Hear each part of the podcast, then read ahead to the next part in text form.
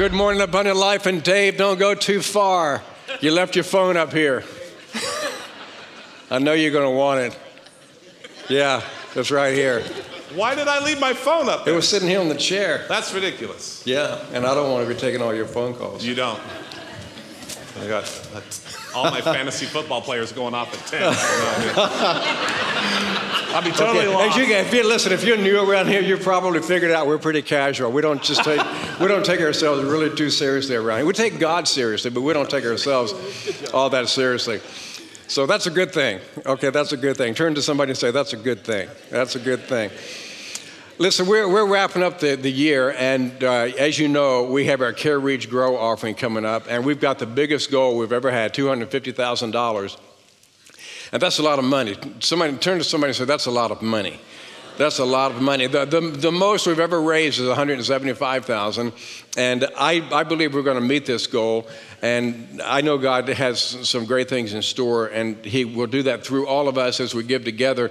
As you know, we're planting another church in Ecuador. We're helping Doug and his team in, in Italy to, to purchase the building. That's just that's a miracle in itself. We're moving into a permanent facility up at our Vancouver campus. And then we have our, all of our benevolent ministries right here in our own church family. All of these are the things that we're given to as we close out the year. So I know lots of people are asking you for money as we come to the close of a year. And so let me just encourage you to remember your church. And I think personally that what we're giving to is the most important. Okay, and so just, just that's all I'm going to say about that. Okay, because I've got so much that I got to cover today. We are concluding this series that we started, uh, gosh, seven or eight weeks ago now, called The Grave Robber, and we've been looking at the miracles of Jesus through the Gospel of John. And I have just loved this series. I hope that you've enjoyed it, and I hope that you've gotten something out of it. As as I thought about bringing this now to a close.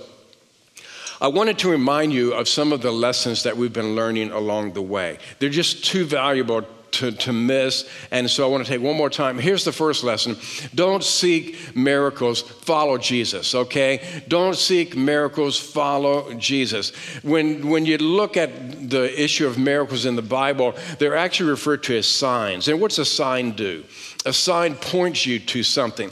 Miracles are designed to point you to Jesus. And if you follow Jesus long enough, you'll find yourself in the middle of some miracles. And so, so don't, don't seek Jesus. I mean, don't seek miracles. Follow Jesus. Here's this, another lesson every miracle begins with a problem. Every miracle begins with a problem. I, I, know a lot of people want miracles in their life, they just don't want to be in the situation that necessitates a miracle. So, how many of you have a problem right now? Raise your hand, okay? And how many of you are sitting next to that problem right now? Okay. And so, the bigger your problem, the greater your potential miracle, okay? And, and so, just know that, that, that a problem is the, it's the common thread that runs through all the miracles. And, and so, just, just know that. Here's another lesson. Sometimes you have to do the natural before God will do the supernatural. Sometimes you have to do the natural before God will do the supernatural. And again, you'll find that all the way through the Bible. But many times, what God wants to do for you, He will do through you. And He invites us to participate in that. So that's a very important lesson. Here's an, another lesson. There are a couple of hurdles that some of you may have to clear in order for you to begin believing in miracles again. One of those is skepticism. And what skepticism is is basically it's you you have a predisposition to toward a, disbelief because of something that's happened in the past. Uh, maybe uh, the way you were raised, maybe an event or your upbringing or something, but this is a predisposition toward disbelief. And, and so you're having difficulty believing. And, and so I encourage you to, to really try to work through that, that, that, uh, that skepticism. The other is disappointment. And some of you have, have prayed to God to give something to you, to take something from you, to do something in your life, and He didn't answer it the way you had prayed or hoped He would have answered it. And so to say you were disappointed would be an understatement. And, and maybe you are even thinking, I don't, I'm not even sure God heard my prayer, much less didn't answer it. And so you're disappointed in God, and so you think He just doesn't do that anymore. Just understand that God sees so much more than you see, and He, he is so far above us And, and when He chooses not to answer according to our desires, just understand that, that God's bigger than we are, sees more than we see, He's farther out than, than we uh, ever could be. And, and so don't, don't let disappointment cause you to, to stop believing in miracles. Here's another lesson is God is great, not just because nothing is too big for him. God is great because nothing is too small for him. Sometimes when we think of miracles, we think it's just the really, really big things that, that, that are miracle material. Sometimes it's the small things. And God's concerned about the small things in your life. And actually, that lesson, I believe, comes out in the first message. The first message in the series, the first miracle that we looked at was Jesus turning water into wine. And I think that that first miracle is a great one because what it teaches us is that God shows up when we run out. And so, what have you run out of? In your life. God shows up when we run out. Another lesson that we learn from that miracle is that God is in the business of transforming. And if God can transform water into wine, imagine what He could do in your life. And so that was the first one we looked at. The second one we looked at was the healing of the royal official's son. It was that long distance miracle. And it's in that miracle that we learned that God is not limited by what limits you and me. God is not limited by time and God is not limited by space. He transcends all of that. And so He's not limited by the things that limit us. So therefore, you can ask Him for virtually anything because nothing limits Him. The third miracle we looked at is the healing of the man who had been an invalid for 38 years. And it was in this miracle that we ask a lot of questions. And one of the questions that came out of that is the very question that Jesus asked the invalid man. And the question was this do you want to be healed? Do you want to be healed? Because sometimes we can grow so comfortable with the condition in which we find ourselves that we really don't want to be healed. We, we, we choose the, the discomfort over the situation as opposed to the, the unknown of something new. And, and so, do you really want to be healed? A tough question, and we looked at a lot of difficult questions in that series in that, in that message. The fourth one was the feeding of the 5,000, one of the most popular miracles that Jesus performed. And, and as you know, and as we taught, probably more like 10, 15, maybe even 20,000 people with just a small amount of food. And one of the great lessons that comes out of that is that if you and I will give the very little that we have, to God, then He can multiply it. Don't let what you cannot do keep you from doing what you can do. If, if you, you'll say, I don't have much to give, that doesn't matter. It doesn't matter. You see, God can take your little and He can multiply it. He can do great things with it. But, but if you hold on to it and, and you keep your hands closed and you keep what you've got, then you make it impossible for God to bless you with more. You have to give what you've got, and now you've got open hands, and He can bless you with more. The fifth one we looked at was Jesus and Peter walking on the water. Again, a very popular miracle where both of these people walked on the water. And I love this because, because when you choose to obey Jesus, many times he will take you into uncertain places. He'll take you into scary places. He'll take you into difficult places. He'll take you into places where you've never been before if you really choose to follow Jesus. But th- those are great places to go because it's then that you are moved and you're pushed out of your comfort zone. And that's when you begin to experience new levels of faith. That's when you begin to experience new breakthroughs in your journey with Christ. Because if you ever want to walk on the water, what do you have to do? You've got to get out of the boat. And, and so, if you're going to experience breakthroughs in your faith, you may have to go some places that you've never been before. And I think that's a great lesson among many that come out of that miracle. The, the miracle we looked at last week, Pastor Doug, and by the way, didn't he do a fantastic job? Wasn't it a great message as he talked to us about the blind man uh, who was blind from birth? What I love about this miracle is that this guy had never seen in his entire life, had never seen. And it's in this miracle that Jesus revealed a new dimension about himself where he says, I am the light of the world. What I find really cool about that is that Jesus chose a person who had never, ever seen to be his eyewitness. Isn't that cool? I think that is the coolest thing in all the world. He picks some guy who'd never seen anything. You're going to be my, my eyewitness. I think that's just the way Jesus works. It's so fun. I, I, when, when, we get to heaven and we learn all the nuances behind these miracles and, and the teachings in the Bible, it's just going to be fantastic. Now, today, we're looking at the raising of Lazarus from the, the dead. The first miracle that we looked at, the turning of water into wine, shows us that Jesus can transform us. What I love about this miracle, Jesus raising Lazarus from the dead, shows us not only can Jesus transform you and me, Jesus can also resurrect you and me. And, and that's, that's the, the beauty of this miracle now. It's a long passage of scripture, as you see in your, in your notes. So I'm going to read it and then make a couple of comments and then draw some, some life lessons from it. It begins in verse 19, chapter 11. Many Jews had come to Martha and Mary to comfort them in the loss of their brother. When Martha heard that Jesus was coming, she went out to meet him, but Mary, she stayed home. Lord, Martha said to Jesus, if you had been here, my brother would not have died. But I know that even now God will give you whatever you ask.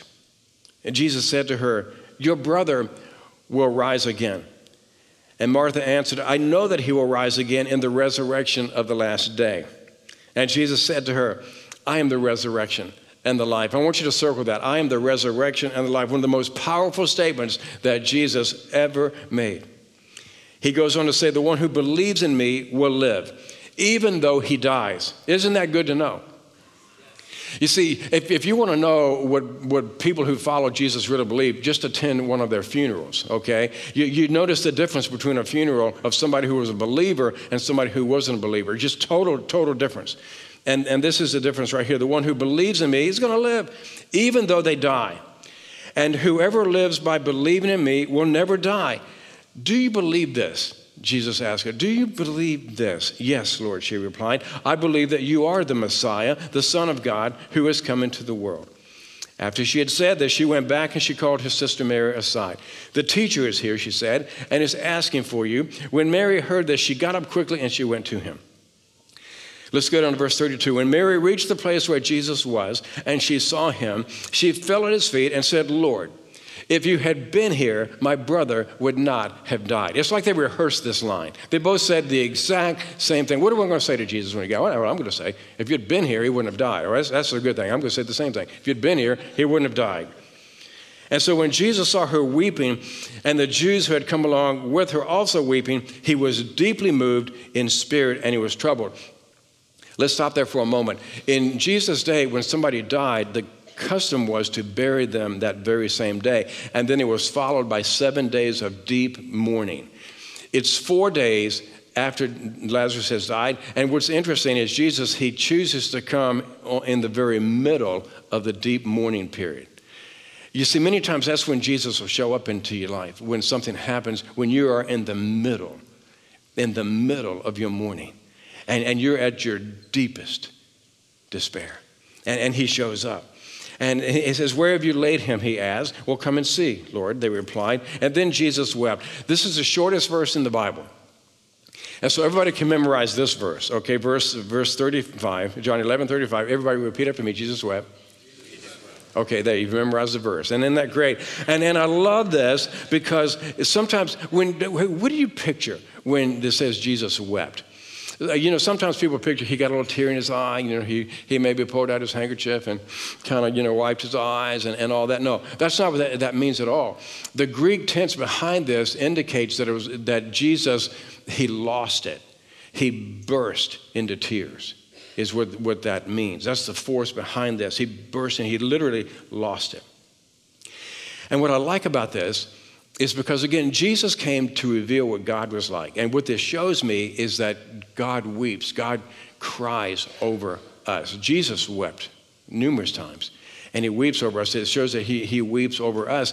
And not only that, but he keeps a record of our tears. Did you know that? That, that God keeps a record of your tears? I got a verse for you, Psalm 56, verse 8, where it says, You keep a record of all of my sorrows. You've collected all of my tears in your bottle. You've recorded each one of them. All of your tears of sorrow, all of your tears of joy, all of your tears of sadness, all of your tears of loss, pain, all those tears, He keeps a record of those. That, that, to me, that, that's just absolutely phenomenal.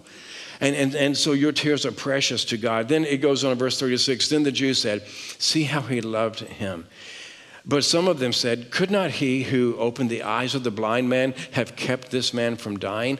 I think that Jesus isn't just sad. I think Jesus is mad. I, th- I think there's an anger about Jesus right about now. Uh, because what you have to understand is that death was not a part of God's plan.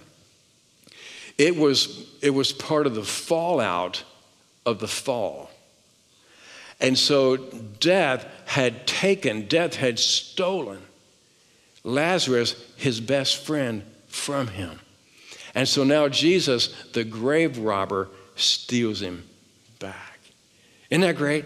He, he, he steals him back because Jesus is saying, Death, you will not have the final victory.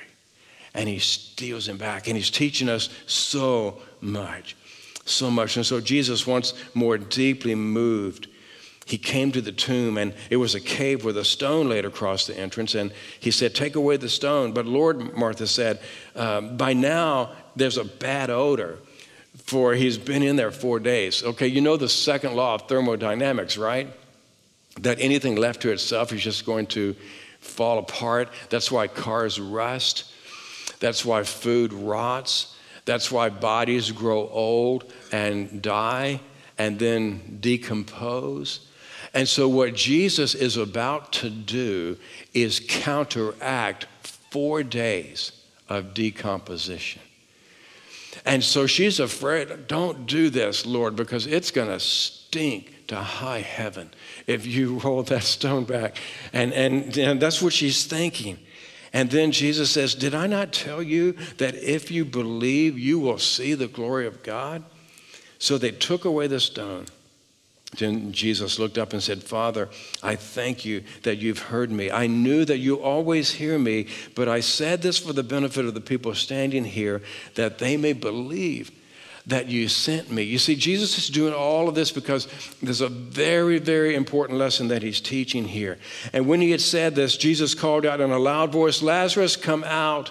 And the dead man came out, his hands and his feet wrapped with strips of linen and a cloth around his face. Now, what picture do you get of Lazarus right about now?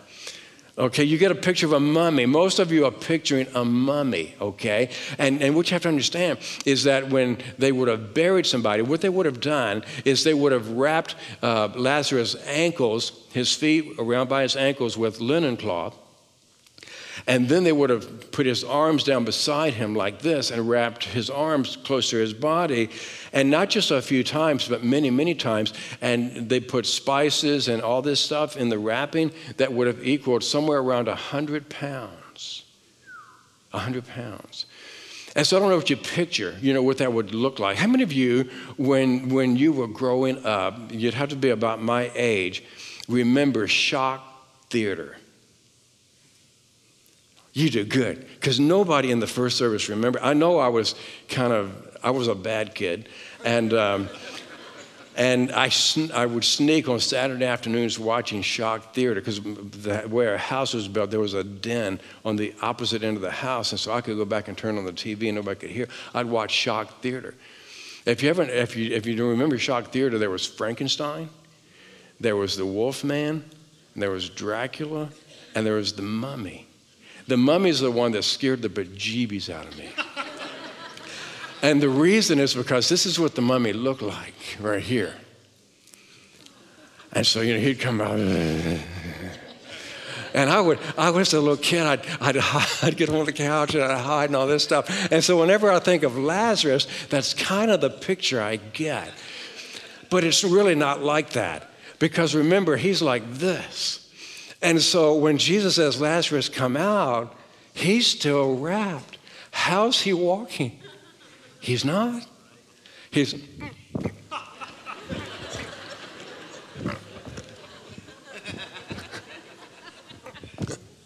That's the way he's coming out. And I'm sure he probably, you know, fell over at some point, and I can just picture people back on the, on the edge of the crowd. They've been crying, but something is probably you know, laughing at this is kind of funny. And then, so then Jesus, he, he, just, he just says, listen, take off the grave clothes and let him go. And so that's the scene. Okay, I gotta get my breath from jumping. Okay, here we go. We got a lot to cover and no time to do it. Okay, now, probably the question some people are asking about this story is well, does Jesus still raise people from the dead today? And I don't want you to focus on that because if you, if you, if you make that the point of the story, you've missed the point of the story. If you Googled, does Jesus raise people from the dead? you'd come across hundreds of articles and videos that people have posted of people being raised from the dead. Is it true? I don't know. I, I, believe that, that God can. I've never seen a dead person raised to life. Uh, but just because I haven't seen it doesn't mean it doesn't happen and that God can't do it. I think He can. I think it's like healing is the exception, not the norm, not the rule. And so let's just say it, when it comes to raising people from the dead, it's the exception, it's not the rule. He can. He's the same yesterday, today, and forever. Uh, in the Bible, other than Jesus, there are nine recorded uh, references to people being raised from the dead. The last one, just as a little side note, the last one is in Acts chapter 20. And the guy's name was Eutychus, and he was sitting in the third story window, and Peter was, was either Peter or Paul, I can't remember who, who it was, was preaching, I think it was Paul, and, and he was preaching, and he went long, and Eutychus fell asleep. That's the story. Go read it in Acts chapter 20. And he fell out of the window. Isn't that great? I love that. The, the, story is great. He falls and dies, he, and he dies. And so Jesus, and so Paul or whoever brought him back to life. And, and so some of you are thinking, wow, that's really cool. And if you want to really impress somebody with your Bible knowledge, you know, with Bible trivia, go up to somebody and say, who do you think the last person was that was raised to life in the Bible, other than Jesus? And you say, Eutychus. And you want to know how you remember that? Eutychus too. if you'd fallen out of the window. So there you go. That's all some of you are going to get out of this message today. Some of you are writing that down. You had to, you had to cuss too. If, if Paul had gone, if I go along, you'd cuss too. And so that's just a little trivia. Okay, so now let's get beyond that and let's get to the life lessons because we really don't have much time and I got to go really fast. There's three lessons that I pull out of this story. There's so many. There's so many that I could, could bring out of here, but I'm going to give you three really quick. Here's the first one sometimes I blame God. Okay, if I'm honest with myself, sometimes I blame God. When you read, read, that story, Martha said, Lord, if you had been here, my brother would not have died. Mary comes along. Lord, if you had been here, my brother would not have died. Th- there almost feels like a little passive aggressive behavior going on there. They're kind of like blaming God and they're not blaming God. They're, they're kind of like blaming him and they're not. If you'd been here, he wouldn't have died. Have any of you ever been there? Lord, if, if you had been here, I wouldn't have been fired from that church. Lord, if you had been here, my wife would not have miscarried two times. Lord, if you had been here, she wouldn't have died. Lord, if you had been here, he wouldn't have walked out. If you had been here, that wouldn't have happened. And, and we, we can get in this thing of where we, we want to blame God because he didn't show up. And so, just like Mary and just like Martha, we, we don't blame him for the bad things that happen, but on the other hand, we know he could have stopped it from happening. And so we ask the question why? Why? Why didn't Jesus teleport himself to Bethany and heal Lazarus? Because he could have, in, in the split second, we know he could have done that.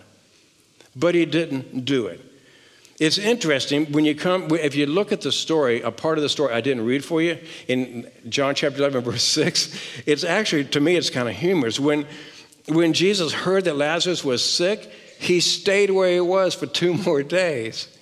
I mean, come on, Jesus, what is up with that? I thought he was your best friend. I mean, if you got word that your best friend is almost dead and you have the ability to heal him, don't you drop everything you're doing and rush to get there? Don't you make it priority number one? But what Jesus does is say, ah, Lazarus is dead. He almost, he's almost dead. Ah, I think I'll hang on here two more days, have a cup of coffee, and take it easy. It just it doesn't make sense. Verse 14, Jesus says to his disciples, Lazarus is dead, and for your sake, I'm glad I wasn't there. I mean, it sounds so insensitive, but he's not being insensitive at all. In, in fact, Jesus has something up his sleeve. And so he says, I'm glad I wasn't there. And in verse 15, he says, so that you may believe.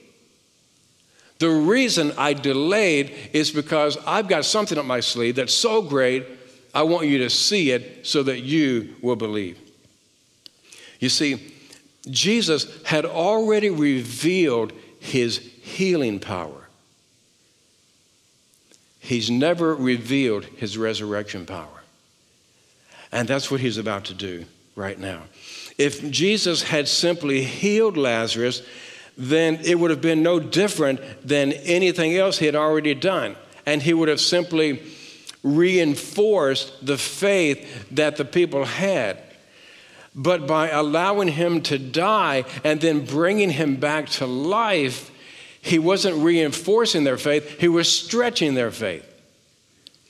Because Jesus says, I've got something better in store, better in store for you. And so, if I'm honest, I have to admit that, that sometimes I blame God. But I've got to be careful there because here's point number two. Instead of blaming God, this is what I need to do. Every time I must trust God. Every time. Every time, every time, every time. I must trust God, even when I cannot figure out why He let this happen. It makes absolutely zero sense to me. I mean, you, have you ever felt like God was a day late and a dollar short in your life? And what do you do? The only thing you can do is trust. You know, I guess you got two options. You can walk away or you can trust. That's basically it. And I'm so glad in this story that Martha decided that she was going to trust because the statement she makes at this juncture in this story is one of the greatest statements of faith you'll find in the New Testament. Martha had said, Lord, if you had been here, my brother would not have died. That's a statement of fact. That was a fact. But, she said, I believe, I know that even now God will give you what you ask. That's a statement of faith. That little conjunction, but, what a powerful, powerful word. What I'm saying is this when it seems like God is four days late showing up in your circumstance, He may have you exactly where He wants you to be. It could be, and again, I can't figure it out, and I don't know the answers, but it could be that He wants whatever it is in your life to die because He's got something better in store for you. And I know in some situations that sounds harsh because that just doesn't make sense to me. Because I've seen some of the things that have died in some of your lives, and it makes zero sense. But in everything, every day, I need, I need to trust God. I need to trust that He has something better in store for me. I've got to believe that. So you ask yourself, what's, what's died in your life? Who's died in your life? That's, those are tough questions. And, and, and can, you, can you believe that in the midst of such confusion, that God actually has something better? It's hard to believe, isn't it? It, it takes courage to, to believe that. And, and so, because of that, and here's point number three today and every day, today and every day, I will say yes to God. Today and every single day, I'm going to say yes to God. Why? Because this seventh miracle reveals Jesus' true and his full identity. You see, Jesus, he's more than a wine maker. He's more than a water walker. He's more than a long distance healer. He's more than that. He's so much more than that. What Jesus is, is he's a grave robber. He's a grave robber. And, and he saves the boldest claim he could make for last when he says, I am the resurrection and the life. I am the resurrection and the life. Everybody say that. I am the resurrection and the life. When Jesus said that, he was, he was foreshadowing the fact that he was going to be raised from the dead because he knew he had to go to the cross, he had to die, had to be raised up so that we would have, un, we would have absolute certainty that Jesus was who he claimed to be God. You see, Christianity is not based on a philosophy. Christianity is not based on a code of ethics. Christianity isn't based on the teachings of Jesus. Christianity, it's not based even upon the miracles of Jesus. Christianity, it's not even based upon the death of Jesus. That those things do not prove Jesus is who he claimed to be. There's only one thing that claims that Jesus was who he claimed to be, and that was to come back from the grave on his own power to walk out of the tomb. That's what separates Jesus and puts him in a class all by himself. That's why I can believe Jesus today and every day. I can say yes to him today and every single day. You see, when, when, when Jesus raised Lazarus from the dead, it was not only a foreshadowing of his own resurrection, it was a foreshadowing of your resurrection. When, when, when, Jesus, when Jesus said to his disciples, I'm delaying going to Lazarus so that you will believe, he wasn't just saying that so that they would believe, he was saying it so that we would believe. And so the question is do you believe? Even when Christianity doesn't appear to be working, when what in your life has died, you're wondering, is God even real? And what I'm saying is, you and I need to be able to say yes to Jesus every single day, even when it appears that Christianity doesn't work. Even when he walks out, even when she dies, even when God doesn't answer the prayer, because my faith is not based upon whether or not God answers a prayer. My faith is based upon the fact that the tomb is empty, that Jesus walked out on his own. And he may allow something in your life to die, and if he chooses to, to resurrect it again, that's great. He may not. But what you can understand is this that in the end, God has something that is so great for you, you cannot even begin to understand it. You can't even begin to comprehend it. And so Jesus looks at Martha and he says, do you believe this? And what was her response? Yes. Yes. In fact, I believe that you are the Messiah. You are the God who has come to this earth. That one little yes will change your eternal destiny. Yet there are people in, in this room right now, you haven't said yes to God. And, and, and truth be known, some of you are maybe even on a path kind of moving away from God because He's allowed something to die in your life. And I just want you to say, you can turn back with full confidence and say, Yes, God, even though you've allowed this to die, I know that you have something so much greater for me. Do you believe that? Do, do you believe that, that Jesus came to this earth and he died on a cross? He, he was buried in a tomb and he walked out of that tomb to send you and me a very clear message that there's life on the other side of the grave. And that when you say yes to Jesus, he promises that even though you die, you live. And what he has in store for you, you can't even comprehend. And so I guess the question comes to you and me today as well. Will, will you say yes to Jesus? I'm going to ask if you'd bow your head and, and close your eyes and take just a moment just to, just to kind of get a sense of where are you with Jesus? Are you walking hand in hand through a difficult time and, and, and, and maybe something's died in your life, but you're, you're holding on and you're saying, Yes, Jesus, I believe that you still have good things in store. I believe that you understand my situation. I believe that you're watching over me and caring for me. You believe that? Some of you maybe have walked so far from God, you, you think it's impossible that God could ever love you again.